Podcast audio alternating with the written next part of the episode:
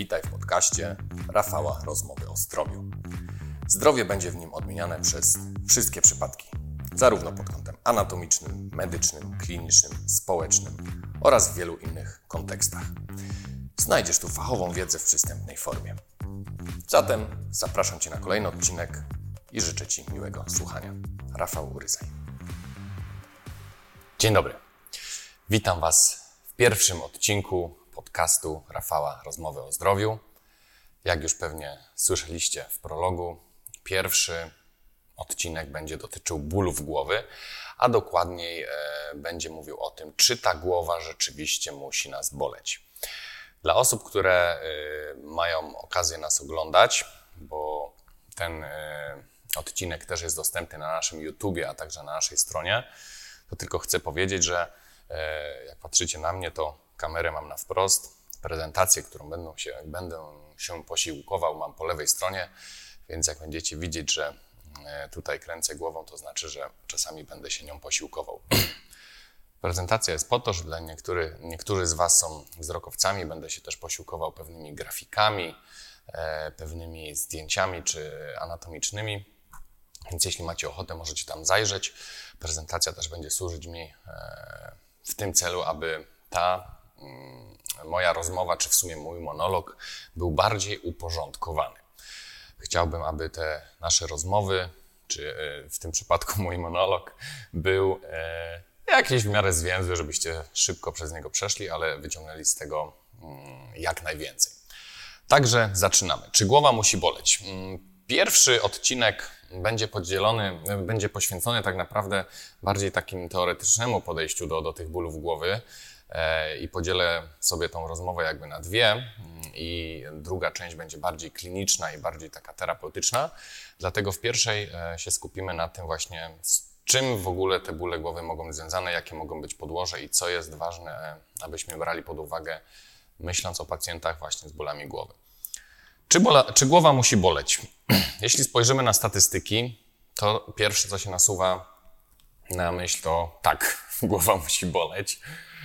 I tutaj jak różne badania różnie będą pokazywały, aczkolwiek jak spojrzymy sobie na te badania, które Wam tutaj przygotowałem, to epizodyczne napięciowe bóle głowy dotyczą 42% populacji.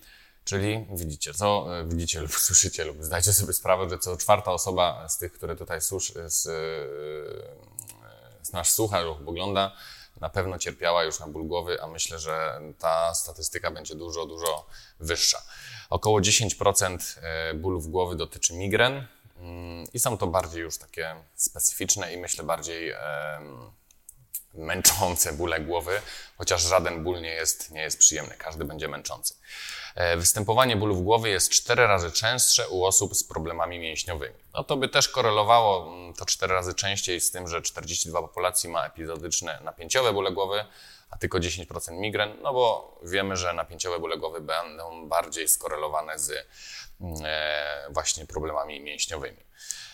Inne badania badaczy amerykańskich, wiecie, że jak coś się bada w Stanach, to oczywiście jest to już niepodważalnym faktem, tak się troszeczkę śmieję. Tam w jednych z badaniach mówi się o tym, że co najmniej 15% dorosłych ma bóle głowy. Tak? I ten stopień może być od umiarkowanego do ciężkiego, u tych 15%, a w populacji białych jest to około 5 do 10%. I u osób zgłaszających się do lekarza około 10% stwierdza się organiczną przyczynę, czyli inną niż naczyniową, tak? A 90% to są najczęściej przyczyny naczyniowe i czynnościowe, czyli tutaj mamy tą komponentę naczyniową bardzo częstą i będziemy też o niej mówić. Będziemy też mówić o klasyfikacji tych bólów głowy, także to za chwilkę. I teraz, jeśli będziemy mówić sobie właśnie o rodzajach bólów głowy, bo już troszeczkę zaczęliśmy o tym mówić przy tej statystyce i podziale na napięciowe i migrenowe, to tak naprawdę po co mam wiedzieć, jakie są rodzaje bólów głowy? I teraz tak, jeśli jesteś pacjentem, bo też jest ten podcast skierowany częściowo do pacjentów, to jest to ważne przede wszystkim, drodzy pacjenci, abyście wiedzieli, z czym się mierzycie, bo bardzo dużo tutaj rzeczy, które trzeba zrobić w kontekście leczenia czy walki z tym bólem głowy, leżą też po Waszej stronie. Oczywiście edukacja będzie leżała przede wszystkim po stronie terapeuty, to on Was powinien uświadomić, co jest ważne w kontekście Waszych bólów głowy, ale bardzo dużo rzeczy, czyli tych czynności czy zmian będziecie musieli wprowadzać Wy. Czyli mówiąc w skrócie, musimy wiedzieć, z czym się mierzymy. Musimy poznać dobrze naszego wroga. Tak więc to będzie ważne, aby rozpoznawać, aby wiedzieć przez nie, z czym się różnią jedne bóle od drugich. Jeśli natomiast mówimy o bólach migrenowych, no to tutaj, nie o bólach migrenowych, przepraszam, już myślałem o tym podziale. Jeśli natomiast jesteś terapeutą, to rozróżnienie jest ważne z innych powodów i mamy tutaj oczywiście i pewne niebezpieczeństwa z takim szufladkowaniem pacjenta i pewne korzyści. Niebezpieczeństwa to są takie, że każdy jeden przypadek pacjenta z bólem głowy czy z inną dolegliwością powinniśmy zawsze rozpatrywać indywidualnie. Więc takie szufladkowanie może troszeczkę nam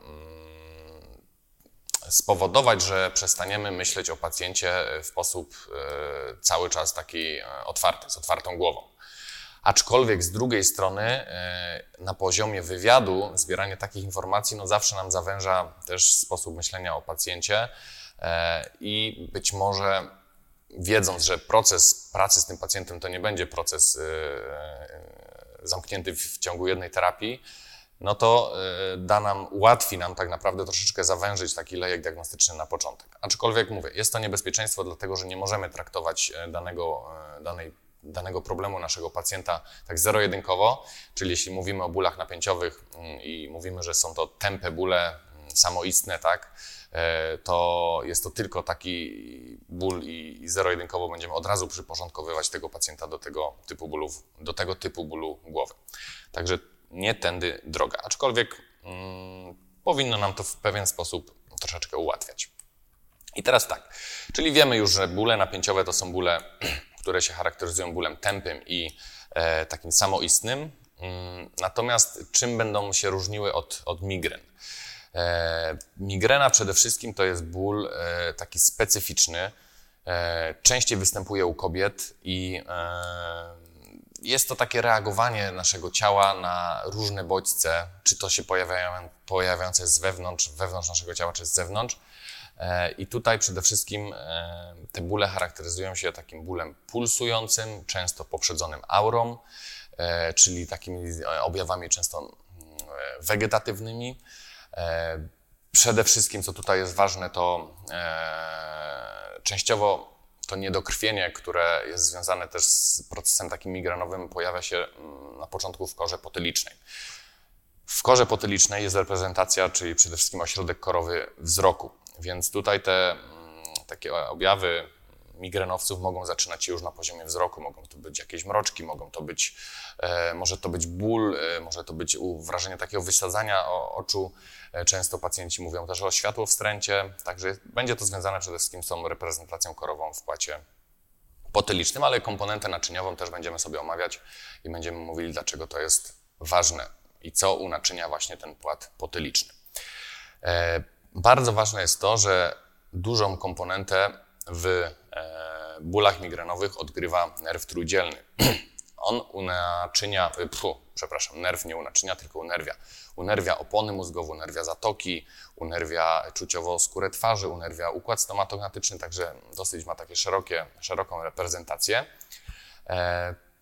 I w trakcie właśnie problemu migrenowego dochodzi do wydzielania neuroprzekaźników i wydzielania mediatorów bólu, przede wszystkim kinin, uwalnianie histaminy i następuje jakby takie przesiąkanie osocza poza naczynie, czyli powstaje zapalenie neurogenne. Zwrotnie to pobudza znowu nerw trójdzielny.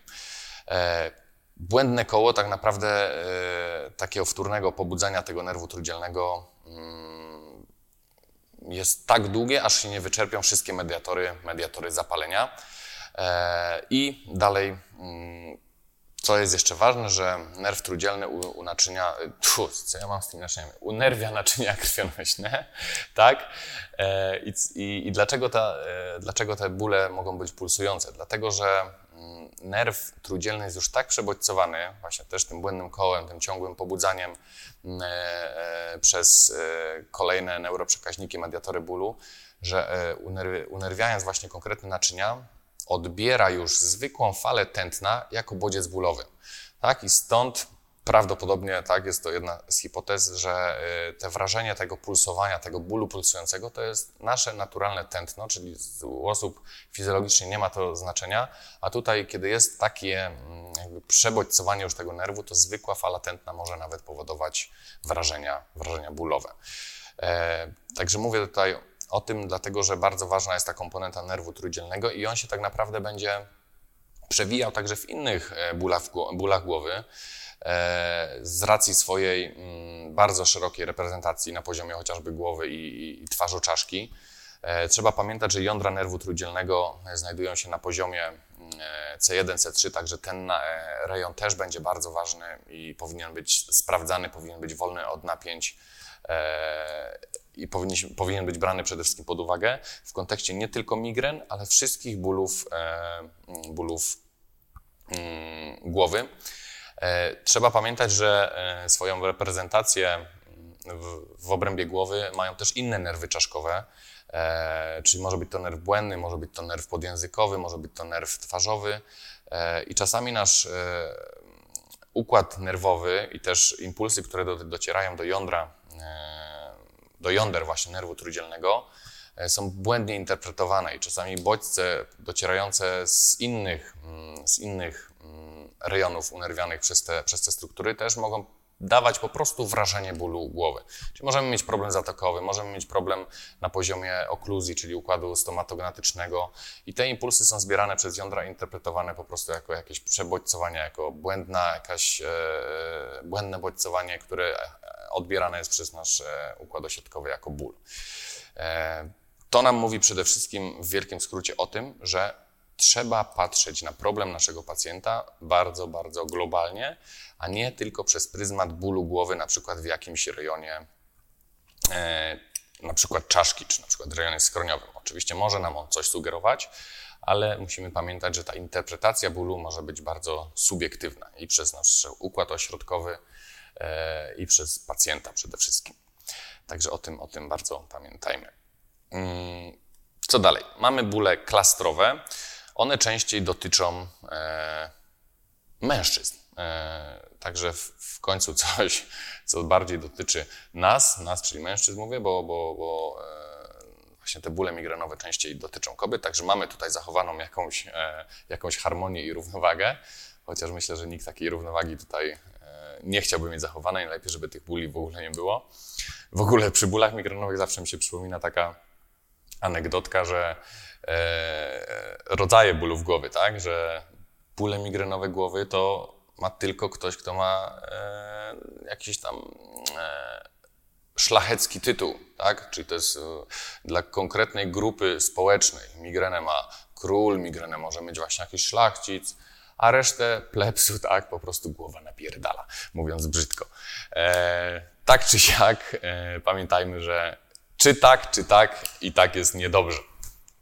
Dobrze, wracamy do tych bólów klastrowych. Bóle klastrowe mogą występować nocami, mogą przechodzić falami, towarzyszy im często zaczerwienienie oczu, nawet łzawienie oczu, więc to też będzie taki charakterystyczny objaw, o którym warto pamiętać. Zaburzenia widzenia mogą też być częściowo związane z tym i tutaj też przede wszystkim przyczyna nie do końca jest znana, aczkolwiek wzrasta też stężenie neuroprzekaźników, które są w zakończeniach włókien C układu nerwu trójdzielnego. Tak więc też pamiętajmy, że znowu ten nerw trójdzielny jest tutaj bardzo, bardzo ważny. Ból jest świdrujący, tak jak mówiłem, przychodzi falami, może być nawet kilkukrotnie, częściej w nocy przychodzi, może trwać kilkanaście minut, kilku godzin, więc no, na pewno nie będzie to przyjemne. Bóle głowy natomiast w chorobach zatok to są bóle, które się charakteryzują tym, że są takie uciskowe i rozpierające od wewnątrz i może być ból uciskowy, rozpierający od wewnątrz całej czaszki, może to świadczyć o jakimś pogorszeniu, ogólnie mówiąc, drenażu całego czaszki, a jeśli ten ból będzie występował typowo w rejonie gdzieś kości czołowej czy kości szczękowej, czyli tak bardziej jakby za nosem, to może to sugerować właśnie, że to jest jednak problem zatok. Jednak o problemie zatok też sobie powiemy później i o bólach zatokowych, dlatego że jest to taki swoisty ból, z którym też trzeba pracować, myśląc o całym ciele tak naprawdę, a nie tylko o rejonie zatok. I trzeba pamiętać, że tak jak mówiłem, że zatoki są unerwiane też przez nerw trójdzielny, więc tutaj znowu będzie to komponenta tego nerwu trójdzielnego i znowu będziemy musieli myśleć o równoważeniu chociażby gdzieś tam rejonu czaszki w kontekście właśnie tego nerwu. Dobrze, myślę, że możemy sobie przejść dalej do tego, jak te bóle możemy klasyfikować. I tutaj też jest to ważne bardziej dla terapeutów, którzy będą pracować z bólem głowy. Klasyfikacja, tutaj mówię o tym, że klasyfikacja będzie bardziej pod kątem medycznym. Możemy klasyfikować je na wtórne i pierwotne przede wszystkim, czyli wtórne wynikają z istnienia jakiejś choroby. I teraz myśląc o chorobie mówimy tu na przykład o nadciśnieniu, o guzach mózgu, zapaleniu opon mózgowych, ostre zapalenie zatok, urazy czaszki, kręgosłupa szyjnego, zaburzenia wzroku, neuralgię nerwów czaszkowych, tętniak, choroby uszu, substancje chemiczne lub reakcje po ich odstawieniu.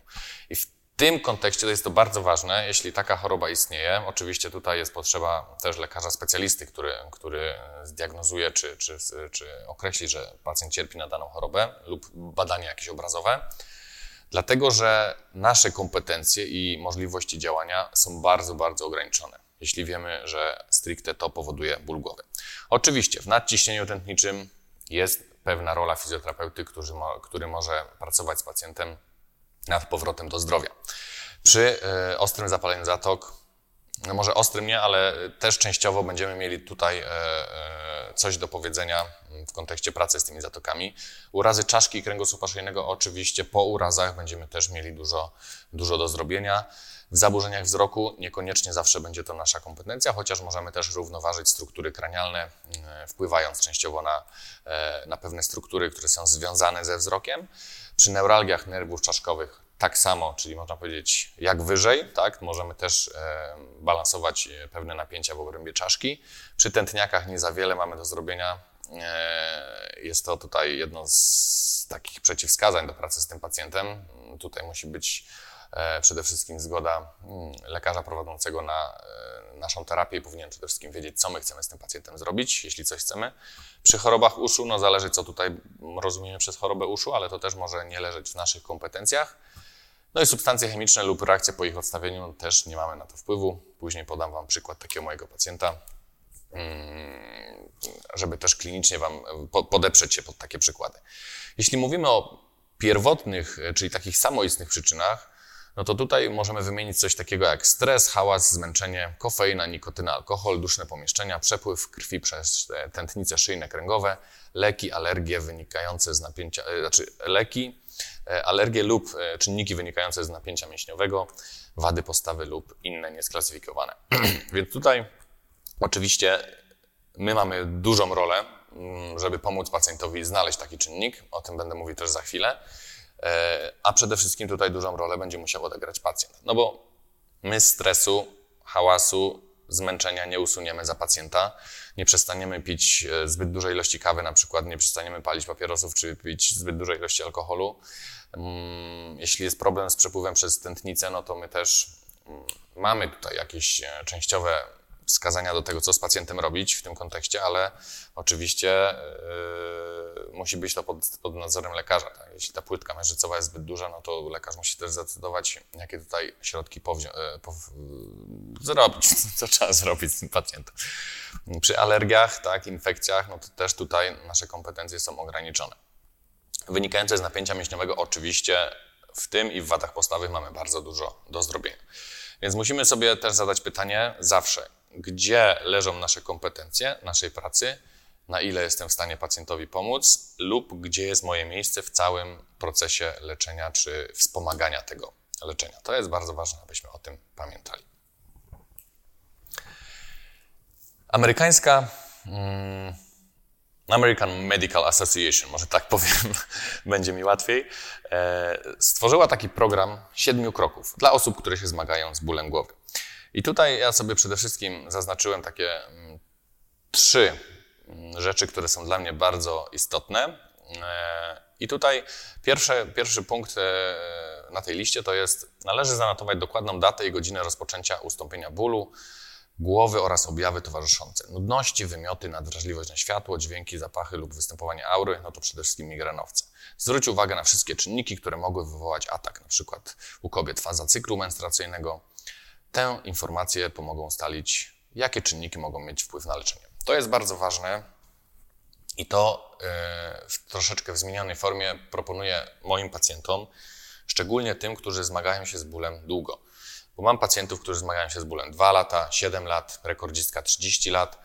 Tak więc przede wszystkim, oprócz tego, że próbujemy ustalić, co się zdarzyło te 30 czy tam 7 lat temu i czy nie było wtedy jakiegoś ważnego czynnika, to proszę pacjentów, żeby prowadzili coś w formie takiego dzienniczka. Czyli zapisywali rzeczywiście w ciągu dnia, co się dzieje, co robią, jakie emocje przeżywają, jakie czynności wykonują. Być może dzięki temu będziemy w stanie znaleźć jakiś wspólny mianownik, który ten ból powoduje lub zbliża do jakiegoś ataku bólowego.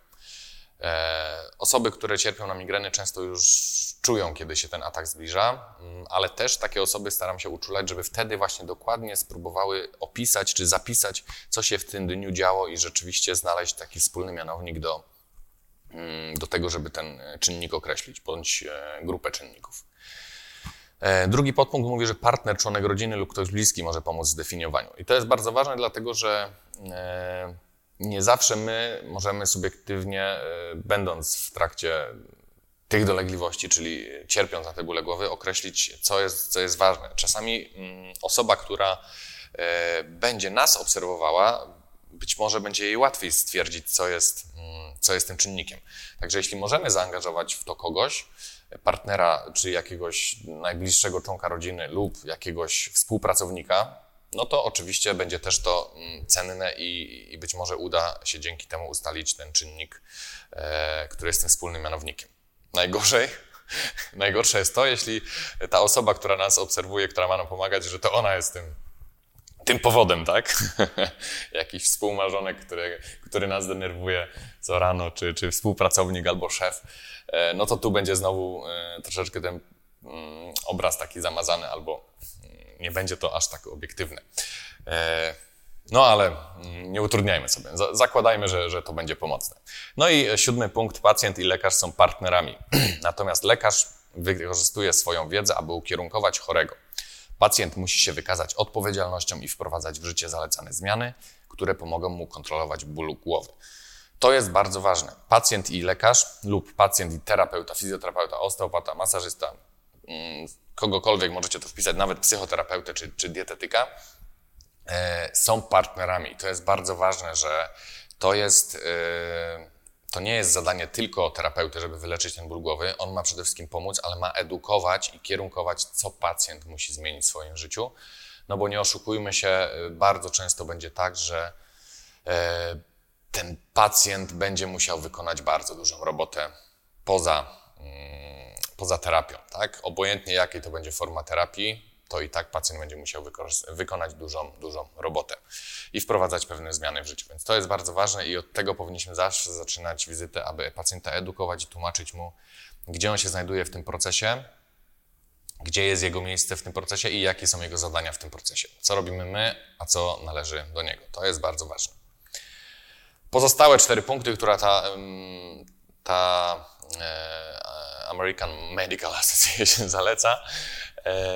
Zawsze należy mieć pod ręką jedną dawkę leku, leki należy przyjmować zgodnie z zaleceniami lekarza. Jeśli zapomni się zażyć leku, najlepiej przyjąć go najszybciej, jak to możliwe. Po zażyciu leku przeciwbólowego należy odpocząć w pozycji leżącej. No to już brzmi troszeczkę jak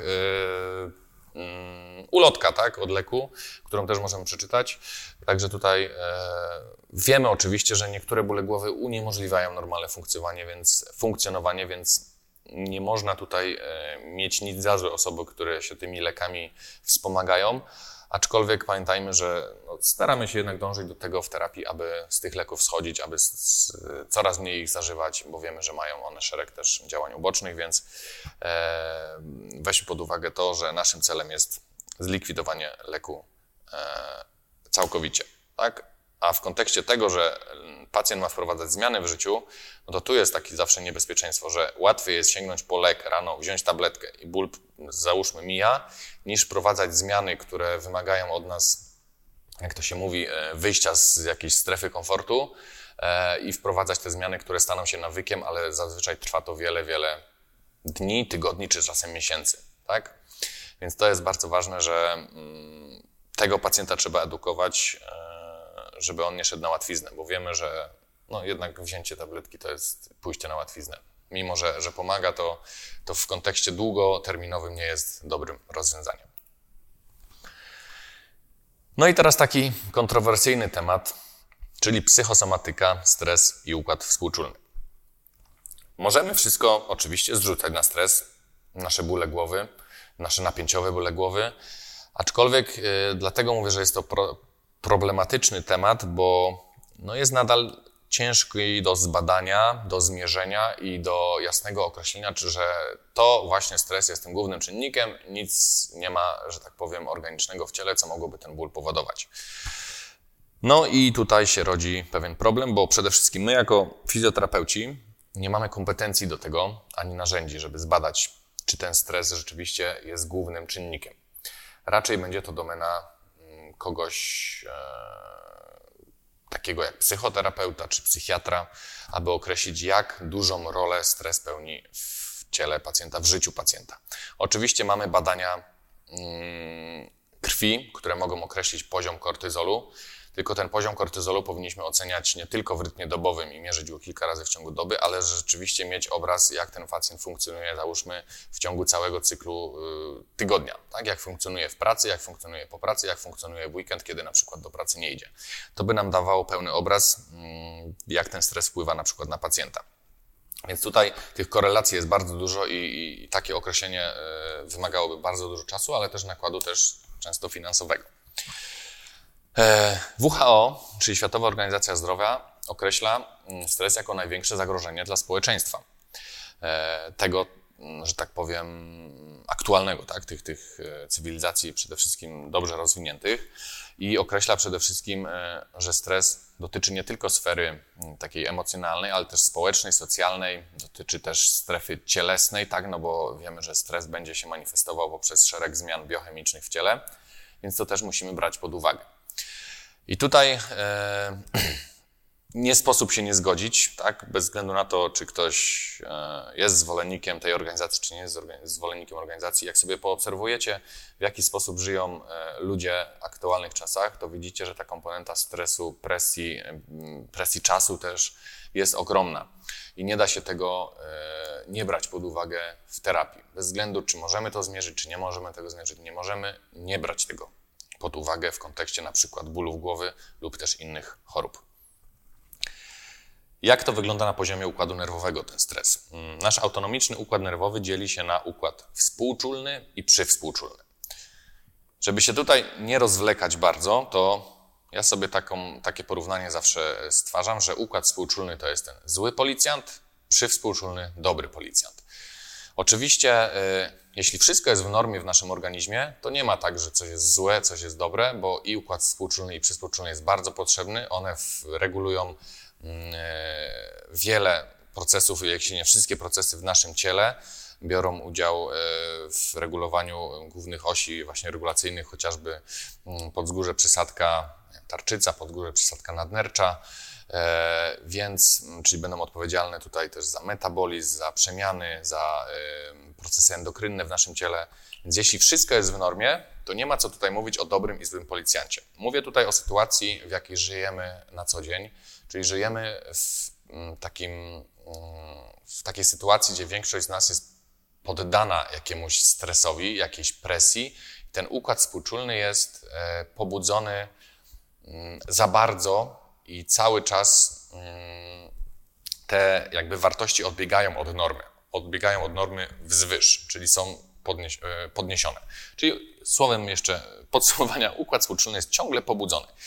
I nie ma nic złego w pobudzaniu układu współczulnego w takich reakcjach, jak to się mówi, ucieczki, walki czy przerażenia, tak? Jeśli po tej reakcji, która trwa, nie wiem, kilka minut, czasami kilka sekund, kilka minut, kilkanaście minut, czy nawet godzinę, jeśli to wszystko wraca do normy, aczkolwiek problemem jest to, jeśli rzeczywiście jesteśmy poddani ciągle jakimś bodźcom, które powodują, że ten układ współczulny i jego wartości nie wracają jakby do normy.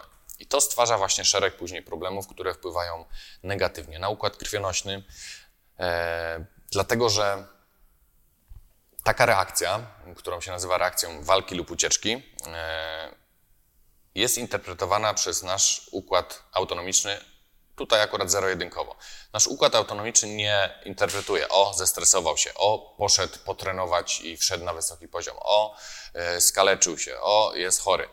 Nasz układ odpornościowy reaguje po prostu, dostaje bodziec, tak? Bodziec powoduje wzmożoną reakcję współczulną, która ma za zadanie przede wszystkim intensyfikować pewne procesy, czyli podnieść częstość skurczów serca, zwężyć naczynia, wyprodukować jak najwięcej glukozy, jak najwięcej energii, działać przeciwbólowo. Czyli nasz organizm po prostu reaguje w ten sposób, że myśli, że albo my uciekamy, walcząc o życie, albo walczymy po prostu o życie, stając do walki z jakimś tam potężnym nie wiadomo kim. Wiecie przecież, że w trakcie uprawiania sportu działa tak silnie ten układ współczulny, że na przykład w trakcie walk bokserskich mogą bokserzy walczyć ze złamanym nosem, złamaną ręką, nie odczuwają bólu, no bo układ współczulny jest nastawiony na przetrwanie, tak? Czyli wyłącza wszystko, co jest niepotrzebne, wszystkie procesy regulacyjne, trawienie, regulacja endokrynna, to jest w tej chwili niepotrzebne, bo układ potrzebuje jak najwięcej energii i jak najbardziej działać na organizm przeciwbólowo, bo chce po prostu przeżyć. Więc jeśli się to dzieje tygodniami i latami, no to przeciążenie układu krwionośnego jest ogromne. Zaciąganie długu jakby energetycznego w organizmie też jest ogromne. Jeśli nie ma czasu na spłacenie tego długu, to w naszym ciele zachodzi szereg zmian, które mogą prowadzić do procesów takich jak zawał serca, do cukrzycy, do otyłości, do pogorszenia odporności, do spadku potencji. Tutaj ciekawe badania były prowadzone, jak to wpływa na pogorszenie odporności. Zauważono, że akurat w przypadku tych badań, że kontakt ze smogiem powoduje ogromny wzrost kortyzolu we krwi. Czyli na poziomie gdzieś tam biochemicznym jest to po prostu stres dla naszego organizmu. Czyli jak widzicie, stres może być powodowany też innymi czynnikami, a nie tylko z tym stresem emocjonalnym. Tych czynników może być wiele, każdy inaczej reaguje na stres. Czy inaczej, każdy ma inny czynnik powodujący stres. Taki wysoki poziom kortyzolu powodował zubożenie flory bakteryjnej w naszych jelitach, tej tak zwanej dobrej flory bakteryjnej, tam były oczywiście określone konkretne szczepy bakterii, co w kontekście odporności zawsze wpływa na in-minus, bo wiemy, że nasza flora bakteryjna ma ogromne znaczenie, jeśli chodzi o odporność naszego organizmu. No więc zobaczcie, taki sam mechanizm będzie istniał, jeśli my będziemy poddani różnego rodzaju stresom, tak? Czy to jest stres związany z pracą, czy to jest stres związany z tym, że wychodzimy i pracujemy zimą dużo na dworze, tak? W mieście, gdzie jesteśmy poddani smogowi, stresem może być każdy jakby czynnik, który rozregulowuje naszą homeostazę, czyli wszystko, co odbiega od normy. Częste stany zapalne, tak? Czy jakieś przewlekłe stany zapalne też spowodują, że układ współczulny jest aktywny. Jeśli to jest przewlekłe i trwa tygodniami, no to wiemy, że znowu ten powrót do normy nie będzie możliwy, tego układu współczulnego, czyli tej regulacji. Więc tutaj tak naprawdę bardzo szeroki jest kontekst działania tego układu współczulnego. Bardzo fajnie opisuje to Sapkowski w książce Dlaczego zebry nie mają wrzodów i on tam bardzo, przede wszystkim podpierając się badaniami i swoimi i innych badaczy, bo on całe życie chyba spędził na tym, żeby badać stres i fizjologię stresu. Jeśli chcecie to zrozumieć w sposób taki bardzo dokładny, to polecam Wam tę książkę. Ja do niej często wracam, kilkukrotnie już chyba ją przeczytałem, aczkolwiek cały czas odnajduję ciekawe aspekty.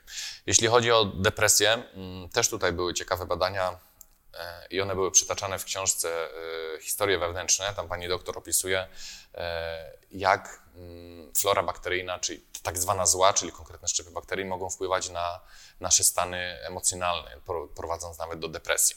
Także też Wam polecam tę książkę, tam też jest dużo ciekawych badań w tym kontekście. Jeśli chodzi o pamięć, układ współczulny może, krótkotrwały stres może działać bardzo mobilizująco. Będziemy szybciej zapamiętywać, szybciej przygotowywać się do jakiegoś egzaminu, ale znowu, jeśli to będzie permanentny stan, to ta, że tak powiem, czara goryczy w pewnym momencie się przeleje i z tej takiej aktywności i mobilizacji możemy przejść w zupełnie inną fazę, czyli po prostu w głowie nam nie będzie zostawało nic. Więc znowu tutaj kwestia jest ilości tego stresu na poziomie naszego całego ciała, tak? Na poziomie też ilości kortyzolu produkowanego w ciele i jego częstości i powrotu do normy jakby tego poziomu. Po drugiej stronie, tak jak mówiliśmy, jest układ przywspółczulny, który najbardziej aktywny jest w nocy. W nocy mamy na myśli przede wszystkim to, gdzie żyjemy, tak? Żyjemy na ziemi, gdzie wieczorem robi się ciemno, rano robi się jasno, czyli największa aktywność układu przywspółczulnego jest związana z naszym zegarem dobowym. Dlatego w nocy powinniśmy spać, a w dzień powinniśmy działać. Tak w wielkim skrócie. Więc nie powinniśmy na przykład ćwiczyć na siłowni, czy robić treningu intensywnego, tak? Bo mówimy tu o treningu intensywnym takim, który nasz organizm interpretuje jako znowu walkę lub ucieczkę. Czyli załóżmy, mam trening biegowy wieczorem i mam 10 razy kilometr w tempie 4 minuty na kilometr, czyli mam już presję, mam zadanie do wykonania, no to jest to duża reakcja aktywująca układ współczulny. Jeśli wieczorem o 20 pójdę sobie na jogę i spokojnie będę pracował z oddechem, chillując się, wyciszając organizm, to oczywiście będzie już to wprowadzanie bardziej w aktywność układu przywspółczulnego. Więc jeśli mamy wybierać rodzaj wysiłku fizycznego, to lepiej gdzieś tam po 18-19 wybierać już te aktywności, które nas wyciszają, aktywności, które nas pobudzają, najlepiej wykonywać rano, wtedy też ten układ współczulny jest najbardziej aktywny. I co jeszcze ważne, no zobaczcie tutaj, praca trzyzmianowa, rozregulowanie tego systemu, tak? Więc jeśli my mamy wszelkie te procesy optymistyczne, czyli gromadzenie energii, regulacja, nasze babcie i mamy zawsze powtarzały, że jak jesteś chory, to się wyśpi, bo się w trakcie snu się zdrowieje. Jak będziesz dobrze spał, to będziesz dobrze rósł. No rzeczywiście te twórcze procesy, tak, osteoblasty na przykład, czy fibroblasty, czy właśnie ta regulacja, przede wszystkim zachodzi w nocy, kiedy jest największa aktywność układu przywspółczulnego. Więc no, praca trójzmianowa, no niestety wiadomo, że część osób nie będzie w stanie tego zmienić, ale rozregulowuje mocno ten rytm dobowy nasz. Nasz układ nerwowy lubi rytmy dobowe, tygodniowe, miesięczne, po prostu nie lubi być zaskakiwany. Nie jesteśmy w stanie zmienić rytmu dobowego i to też badania pokazują, już nie pamiętam, w której z tych książek to czytałem, a być może też to czytałem w książce, gdzie też o rytmach dobowych mówi Miłosz Brzeziński.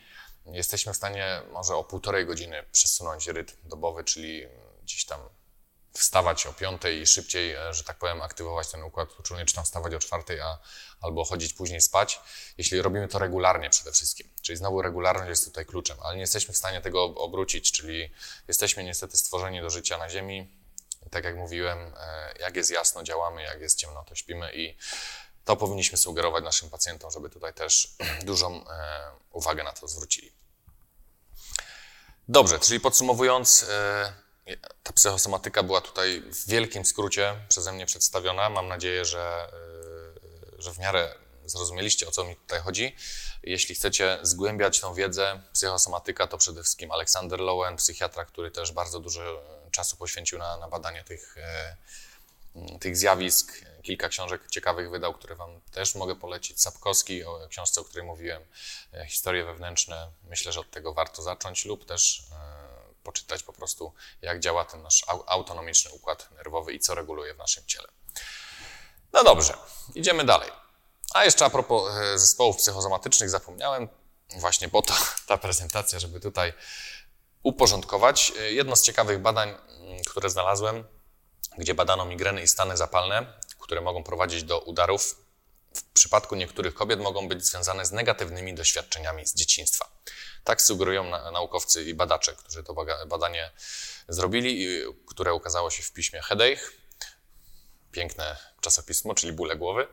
Badano 140 kobiet w wieku od 18 do 50 lat i tutaj znaleziono silną korelację pomiędzy chronicznymi bólami głowy oraz stanami zapalnymi, a doświadczeniami jak przemoc fizyczna, psychiczna, wykorzystywanie seksualne, zaniedbanie, a także z problemami rodzinnymi. Problemy rodzinne tutaj wykazano coś takiego jak uzależnienie rodziców od alkoholu, choroba psychiczna, separacja lub rozwód. I wśród tych kobiet cierpiących na migreny 79% przyznało w kwestionariuszach, że doświadczyły w dzieciństwie przynajmniej jednego z wyżej wymienionych problemów. Więc zobaczcie, bardzo duży odsetek, 79 kobiet, które cierpiały na migreny, miało takie doświadczenia w dzieciństwie. Oczywiście nie wiemy też, co w ich dzieciństwie się działo, co się działo po dzieciństwie, od kiedy mają te migreny. Jest to znowu dużo czynników różnych, które mogą wpływać też na ich problemy, ale mamy tutaj też bardzo duży czynnik, wspólny mianownik i też duży odsetek tych kobiet miało takie problemy, więc nie możemy też nie brać tego pod uwagę. Zauważyli też, że próbki krwi kobiet, które miały trudne dzieciństwo, zawierają więcej biomarkerów związanych z migrenami i stanem zapalnym. Czyli znowu kolejny argument za taką korelacją. W tej grupie częściej znajdowały się także panie o niższych dochodach, niższym wykształceniu, czyli mamy tutaj stres w ujęciu socjalnym i społecznym, tak, o którym mówi na przykład WHO. W tej grupie znajdowały się też panie o wyższym wskaźniku masy ciała, czyli to, co wcześniej mówiłem, że stres permanentny może wpływać na to, że jest otyłość, aczkolwiek nie wiem, z tego badania nie wynika, czy te panie były wcześniej otyłe, zanim wystąpił stres i ból głowy, czy nie, i czy ten stres rzeczywiście jest tutaj czynnikiem głównym. I także mają nadciśnienie i palą papierosy osoby w tej grupie.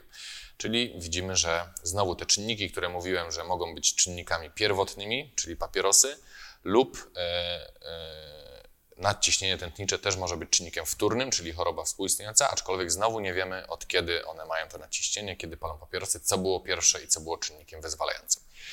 W każdym razie widzimy tu dużo korelacji, więc w pracy z pacjentami nie ma rzeczy, których nie możemy brać pod uwagę. Ja uważam, że trzeba brać pod uwagę wszystko, aczkolwiek niektóre rzeczy nie będą leżały w naszych kompetencjach, więc jeśli będziemy podejrzewali zespół psychosomatyczny, my możemy pracować na poziomie ciała czy na poziomie układu nerwowego, próbując na wielu poziomach go wyciszać, ale jeśli problem jest też w jakiś sposób zakorzeniony już na poziomie mentalnym, no to myślę, że to jest już praca dla innego specjalisty.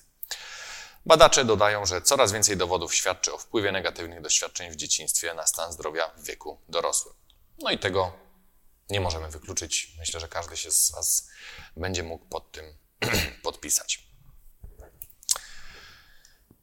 Wywiad i badanie. Co powinniśmy brać w wywiadzie i badaniu,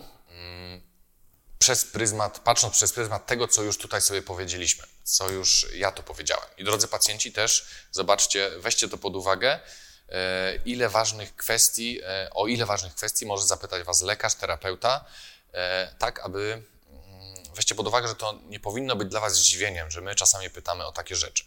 Czyli tak, chronologia. Jeśli kogoś boli 30 lat głowa, to bardzo ważne jest pytanie, co się te 30 lat temu wydarzyło. Bo być może wtedy był jakiś uraz, być może wtedy był jakiś czynnik, który wyzwolił ten ból, być może wtedy pacjent przeżył jakąś ogromną traumę i być może będziemy chcieli to skonsultować z innym terapeutą. Ułożenie rzeczy w chronologii będzie nam mówiło o tym, jakie czynniki mogą być istotne, a które mogą być mniej istotne. Bo jeśli pacjenta boli coś od 30 lat, a 2 lata temu pojawił się jakiś czynnik X, tak, no to raczej będziemy mogli wziąć pod uwagę, że on może jedynie potęgować, ale nie był czynnikiem wyzwalającym. Czy były jakieś urazy? I tutaj też bardzo ważne, aby o te urazy pytać, bo ten uraz właśnie mógł się wydarzyć bardzo, bardzo dawno temu. W kontekście bólów głowy na przykład pacjenci mogą nie brać pod uwagę, że upadek na kość krzyżową, na kość ogonową, skręcenie stawu skokowego mogło powodować szereg łańcuchów napięciowych wstępujących, które przez wiele, wiele lat mogły się na siebie nakładać i w efekcie końcowym dawać problem na przykład bólu głowy. Tak, będziemy sobie później mówili też o tej korelacji kości krzyżowej i ogonowej z czaszką. No to nam też wiele wyjaśnia, jak będziemy tutaj bardziej pod kątem anatomicznym to omawiali. Czy są jakieś blizny? Blizny, trzeba powiedzieć jasno, mogą, ale nie muszą powodować problemu. Jednakże warto te blizny sprawdzić. Te osoby, które wiedzą, jak się pracuje z bliznami, jak podejść do nich pod kątem diagnostycznym, będą wiedziały też, jak to zweryfikować, czy ta blizna jest istotna, czy jest dla nas nieistotna. Także jeśli, drodzy pacjenci, macie jakieś blizny, zawsze o nich mówcie, one mogą być dla nas istotne. Drodzy terapeuci, pamiętajcie, że nie wszystkie blizny powodują problem. Czy były jakieś ważne wydarzenia w życiu? No to to, o czym mówiłem, tak? Że w tej chronologii też pamiętajcie, że możemy Was pytać o to, że czy coś się w życiu wydarzyło ważnego, istotnego. I to nie jest jakby nasze wścibskie dążenie do pewnych informacji z naszego życia, ale czasami jest to istotne. Jeśli coś ważnego się wydarzyło, nie chcecie o tym mówić, to po prostu powiedzcie, tak, wydarzyło się coś, a jeśli pacjent nie chce o tym mówić, no to nie ciągnijmy go specjalnie za język. Tak? Po prostu obserwujmy go, będziemy wiedzieć, że jest to, być może jest coś istotnego, o czym nie wiemy albo na co nie mamy wpływu. Czy nosi soczewki? Dlaczego się pytam, czy nosi pacjent soczewki? Pytam się dlatego, że problemy ze wzrokiem mogą wpływać na ustawienie głowy, na to, jak na przykład siedzimy podczas pracy przy komputerze, jak funkcjonują nasze gałki oczne, które są skorelowane z mięśniami podpotylicznymi. To też w takim prostym badaniu możecie sobie sprawdzić, ułożyć ręce na mięśniach podpotylicznych i prosić pacjenta o to, aby tymi gałkami ocznymi poruszał. Zobaczycie, że te mięśnie też będą reagowały na napięcie. Więc tutaj znowu nadmierna eksploatacja związana na przykład ze źle skorygowaną wadą wzroku może też powodować duże napięcie na poziomie mięśni podpotylicznych. Wysuwanie głowy też będzie powodowało napięcie na poziomie podpotylicznych, które będą wtórnie reagowały na napięcie. Więc dlatego pytam o soczewki, bo jeśli pacjent wchodzi w okularach, no to widzę, że jest w okularach. Jeśli wchodzi bez okularów, to nie widzę, czy ma skorygowaną wadę wzroku.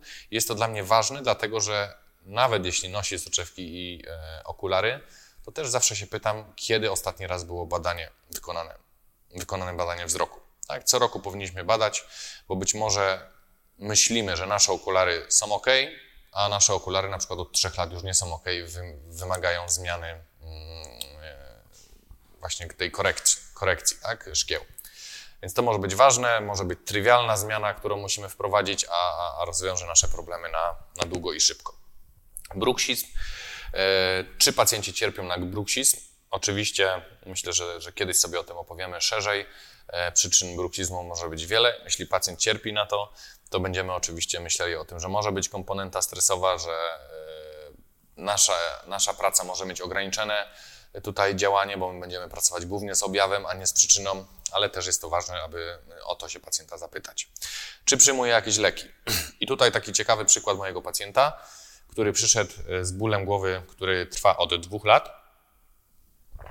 I ten pacjent od 2 lat sobie sam, że tak powiem, ten problem zaopatrza lekiem, który się nazywa solpadeina. Solpadeina jest na kodeinie. Kodeina jest składnikiem uzależniającym. I teraz ja w pracy z tym pacjentem miałem taki problem, że tak naprawdę ja nie wiem, czy jak ten pacjent budzi się rano, bo on się budzi rano, bierze ten lek i później przez cały dzień normalnie funkcjonuje.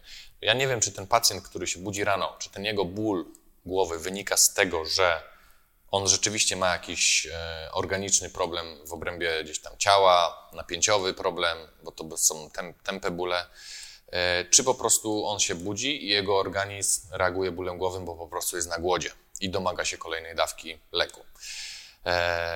To jest ważne, tak? Żebyście pytali pacjentów, jakie leki biorą. Jeśli nie znacie leków, wygooglujcie sobie, zobaczcie też, jakie są skutki uboczne, bo być może pacjent przyjmuje inne leki na inne schorzenie, które efektem ubocznym są bóle głowy. Tak, to jest bardzo ważne, no bo praca z takim pacjentem może nie przynosić efektów. I teraz pacjent będzie patrzył na Was jako specjalistę, który po 5 na przykład zabiegach nie powoduje, że ten ból mija, tak? A być może ten ból jest spowodowany zupełnie innym problemem. Ja tego pacjenta poprosiłem, aby leki odstawił lub żeby zmienił leki w konsultacji z lekarzem na inne, żebyśmy mogli sprawdzić i mieć jakiś taki obiektywny punkt odniesienia do tego, czy pacjent nie był rzeczywiście już od tych leków uzależniony. 2 lata to jest bardzo dużo. To samo mamy z nikotyną i z alkoholem. Oczywiście wiemy, że te składniki mogą powodować też szereg zmian biochemicznych w naszym ciele, ale też mogą powodować bóle głowy, więc no, nie oszukujmy się. Jak pacjent ładuje alkohol za często albo pali dużo fajek, no to jest to czynnik, który może wyzwalać bóle głowy i nasza praca też może mieć tu ograniczone znaczenie. Jeśli pacjent z tego nie zrezygnuje, to przynajmniej niech wie, że nasze działanie będzie typowo objawowe, a nie przyczynowe. Tak? Niech nie oczekuje od nas cudów. Drodzy pacjenci, nie oczekujcie od nas cudów, jeśli nadużywacie rzeczy, których nie powinniście nadużywać. Tryb życia. To, co już mówiłem wcześniej, jak wygląda tryb życia pod kątem rytmów dobowych, czy ten pacjent stosuje pewną higienę i ma odpowiedni czas odpoczynku do czasu pracy, do obowiązków dnia życia takiego codziennego. Musimy troszkę się wcielić w to życie pacjenta, musimy je poznać, żeby wziąć pod uwagę, co w tym życiu jeszcze jest do zmiany i co może wpływać na to, że nasza terapia na przykład nie będzie szła tak szybko do przodu, jakbyśmy chcieli. Ten tryb życia będzie bardzo ważny i to jest też to, co ta amerykańska organizacja pisze, że lekarz i terapeuta powinni być partnerami i to lekarz musi wskazywać, czy tam terapeuta, i wskazywać rzeczy, które trzeba zmienić w życiu. Ten tryb życia najczęściej pozostawia wiele do życzenia. Ciśnienie. Badajcie ciśnienie pacjentów w gabinecie, tak? Jak dr House zawsze mówił, wszyscy pacjenci kłamią, więc nie wierzcie pacjentom na słowo, że na przykład mają takie i takie ciśnienie. Możecie je szybko zmierzyć, zobaczyć i możecie też używać tego badania też jako jakiś punkt odniesienia do waszej terapii. Możecie zobaczyć, jak wasza terapia wpływa na waszego pacjenta pod kątem właśnie zmian na poziomie ciśnienia krwi. To jest bardzo ważne. Czy występują jakieś dodatkowe objawy w trakcie bólu? To też będzie ważne, dlatego że dodatkowe objawy w trakcie bólu mogą wam mówić o tym, jaka jeszcze jest dodatkowa przyczyna, która ten ból może powodować. Więc im więcej dowiecie się od pacjenta, tym lepiej, tak? Czyli na przykład, czy ból głowy powoduje wysiłek fizyczny, że idę biegać i ten ból zaczyna się w trakcie wysiłku fizycznego. No więc tutaj może być komponenta naczyniowa, może być napięcie jakieś mięśniowe, może być źle wykonywany jakiś wzorzec ruchowy przez pacjenta, który generuje napięcie, które powoduje ból. Tak więc mamy tutaj dużo rzeczy, które powinniśmy wziąć pod uwagę. Więc znowu, tak jak mówiłem o trybie życia, tak samo czy dodatkowe objawy w trakcie bólu, jak są w trakcie jakiejś czynności, mogą nam też mówić o tym, jak ten pacjent funkcjonuje. Musimy sobie wyobrazić tego pacjenta, jak on funkcjonuje w trakcie jakiegoś problemu. Dobrze. Co tam mamy dalej? Zmiany osobowości. No tutaj pacjent może nie mieć informacji, tak, może nie mieć wglądu do tego, że ma jakieś zmiany osobowości. My możemy to najwyżej zauważyć lub jakiś partner, więc to też jest już czynnik ważny, aby tego pacjenta zdiagnozował ktoś inny. Czy są jakieś objawy neurologiczne? No tutaj powinniśmy mieć w małym paluszku też, w kontekście tego, jak pacjent nam mówi, jakie są objawy, powinniśmy mieć w małym paluszku też możliwość i umiejętność zrobienia badania neurologicznego. Jak mówiliśmy o tym, że komponenta tutaj jest ważna w przypadku bólów głowych nerwów czaszkowych, też powinniśmy umieć zbadać nerwy czaszkowe. Więc to też jest ważne, jeśli ktoś, tutaj wtrącę taką trochę prywatę czy lokowanie produktu, chciałbyś tego nauczyć. Jest to jeden z elementów szkolenia MTG Integracja, gdzie tej diagnostyce neurologicznej poświęcamy częściowo część tego szkolenia. Jest to jeden z podpunktów ważnych, więc jeśli ktoś chciałby się tego nauczyć, a także wielu, wielu innych rzeczy, to zapraszam na to szkolenie. No i też warto w wywiadzie zbadać i zapytać częstotliwość, natężenie, jak długo trwa, rodzaj, umiejscowienie, typ bólu. Jak najwięcej o tym bólu starajmy się dowiedzieć. Także ten wywiad, jak pacjent do nas przychodzi pierwszy raz, no będzie troszeczkę trwał. Także dajmy sobie, że tak powiem, trochę czasu, tak, na ten wywiad. Nie idźmy po łebkach. Niech ten wywiad też będzie rozmową z pacjentem. Tak, to nie jest odfajkowanie kolejnych pytań, tylko porozmawiajmy z tym pacjentem, bo rozmowa czasem da nam możliwość wyciągnięcia więcej informacji. Rozmowa też buduje pewną relację z pacjentem, buduje pewne poczucie bezpieczeństwa pacjenta. Rozmowa prowadzona w sposób zaplanowany i też taki na przykład podobny do tego, który Wam pokazywałem tutaj, buduje też autorytet Wasz. Jeśli Wy będziecie pacjentom tłumaczyć, dlaczego o pewne rzeczy pytacie, dlaczego rzeczy są dla Was istotne, to pacjent na pewno będzie Wam ufał i czuł się bezpieczny i zaopiekowany u Was. A no nie dajmy, nie można, co ja chciałem powiedzieć, jeszcze nie wiem. Weźmy pod uwagę to, że nasza postawa jako terapeuty też jest ważnym aspektem całej terapii. Tak? Więc to, w jaki sposób my postępujemy, też jest bardzo, bardzo ważne. Dobrze, diagnostyka i czerwone flagi. Co tutaj powinniśmy brać pod uwagę i kiedy powinniśmy myśleć o tym, żeby pacjenta może jednak skonsultować z innym specjalistą, a nie zabierać się za pracę z nim? Ból o nagłym początku. Stale nasilający się ból. Ból z towarzyszącą gorączką, sztywnością karku. Tak, bardzo ważne rzeczy. A tym bardziej są to bardzo ważne rzeczy, jeśli pacjent nie miał do czynienia wcześniej z takim bólem. Tak, to jest bardzo ważne. Czyli ból na przykład o nagłym początku może być to jakiś krwotok podpajęczynówkowy, tak? Może być to jakiś problem gdzieś tam udarowy, ale tutaj będą jeszcze deficyty neurologiczne. Jeśli stale nasilający się ból albo na przykład ból nie reaguje na leki, tak? To może być to z jednej strony problem jakiegoś zmiany na poziomie guza jakiegoś mózgu, ale może być to też nadużywanie leków, tak? Więc to też jest ważne. Ból, który z towarzyszącą gorączką, sztywnością karku, może być to zapalenie opon mózgowych, tak? Jeśli są objawy inne niż typowa aura wzrokowa, też powinniśmy wykonać tutaj badanie neurologiczne, żeby zobaczyć, czy ten pacjent nie ma innych komponentów jeszcze neurologicznych. Ból w czasie ciąży lub po porodzie też jest bardzo ważne, abyśmy tego pacjenta konsultowali z lekarzem, ginekologiem i położnikiem. Tak? Więc to jest też bardzo ważne, abyśmy to brali pod uwagę. Ból, który budzi ze snu lub jest obecny po przebudzeniu.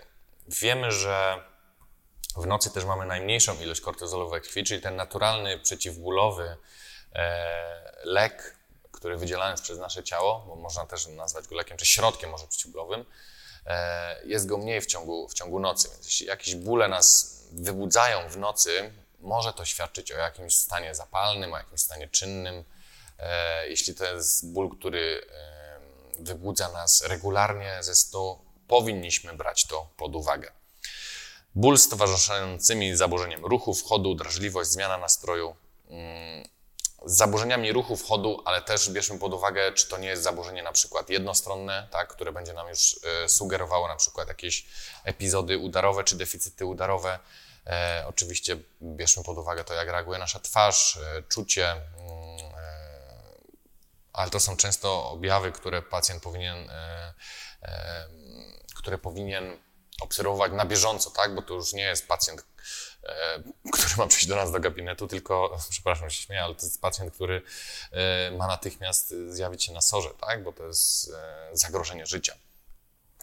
I nowy ból dotychczas niewystępujący. To jest bardzo ważne, że jak pacjenci funkcjonują z bólem, który trwa wiele, wiele lat, najczęściej pacjenci, którzy trafiają do mnie z takim problemem, to są pacjenci, którzy już mają zrobioną tomografię, którzy mają zrobiony rezonans, czasami Dopplera, szereg badań też innych przez lekarzy specjalistów i przychodzą do mnie do gabinetu, to badania na przykład mieli robione 2-3 lata temu. Czy te badania powinni powtarzać? Jeśli pojawia się właśnie nowy ból, który dotychczas nie występował, bo pacjenci zazwyczaj znają swój ból, wiedzą, co go poprzedza, kiedy on się zacznie, znają jego charakter, to jeśli było tak szczegółowe badania prowadzone, które wykluczyły wszelkie organiczne i najgroźniejsze przyczyny, to raczej, który pacjent funkcjonuje i nic się nie zmieniło, raczej ta przyczyna nie jest aż tak groźna, mimo że jest bardzo uciążliwa. Jeśli natomiast pacjent robił nawet badanie, nie wiem, pół roku temu, a pojawił się zupełnie nowy ból, dotychczas nieznany, o silnym jakimś, no, dużym nasileniu, czy nie przestał reagować na leki, to to jest informacja, że ten pacjent powinien powtórzyć badania lub udać się znowu do lekarza specjalisty. Więc to jest bardzo ważne, aby takiego pacjenta konsultować. Tak, takich pacjentów raczej byśmy nie chcieli na początek może w naszym gabinecie, nie, że nie chcemy ich w ogóle, ale bezpieczeństwo pacjenta jest zawsze na pierwszym miejscu i po to jest podejście interdyscyplinarne, po to mamy tylu specjalistów mających szereg narzędzi w postaci diagnostyki obrazowej, różnicowej, tak? Korzystajmy z tego, nie próbujmy bawić się w jakichś wszechmogących, którzy każdy ból są w stanie, że tak powiem, zaopatrzyć. Jeśli chodzi o diagnostykę różnicową i diagnostykę taką, którą my możemy zrobić w naszym gabinecie, to już będzie częścią, jakby tematem części drugiej, czyli bardziej takie już kliniczne i praktyczne rzeczy opowiemy sobie w części drugiej tego podcastu, czyli rozmowach Rafała o zdrowiu. Jeśli pojawią się u Was jakieś pytania w kontekście tej pierwszej części, to możecie je oczywiście zadawać w komentarzach, możecie pisać do mnie na adres r.uryzaj@szkoleniauryzaj.pl. Postaram się do nich odnieść w drugiej części i tak jak mówiłem, w drugiej części będę mówił przede wszystkim o tym aspekcie terapeutycznym, anatomicznym, czyli co my możemy w obrębie naszej pracy, naszych kompetencji temu pacjentowi zaoferować. Oczywiście będą to tylko przykłady, będą to tylko rzeczy, które mogą mieć miejsce, aczkolwiek tak jak mówiłem, nigdy nie możemy traktować tego zero-jedynkowo i każdy pacjent jest osobną historią, osobnym przypadkiem i tak staram się zawsze w mojej pracy podchodzić. Także jeśli dotarliście do tego miejsca, to dziękuję Wam bardzo za uwagę. Mam nadzieję, że wynieśliście z tego dużo ciekawych informacji albo odświeżyliście sobie pewne informacje, bo pewnie jeśli jesteście terapeutami, to większość z tych rzeczy już są dla Was jasne. Odświeżanie, systematyzowanie jest bardzo dobre. Dziękuję Wam za uwagę. W takim razie widzimy się, czy słyszymy za około 2 tygodnie. Do zobaczenia, do usłyszenia. Cześć.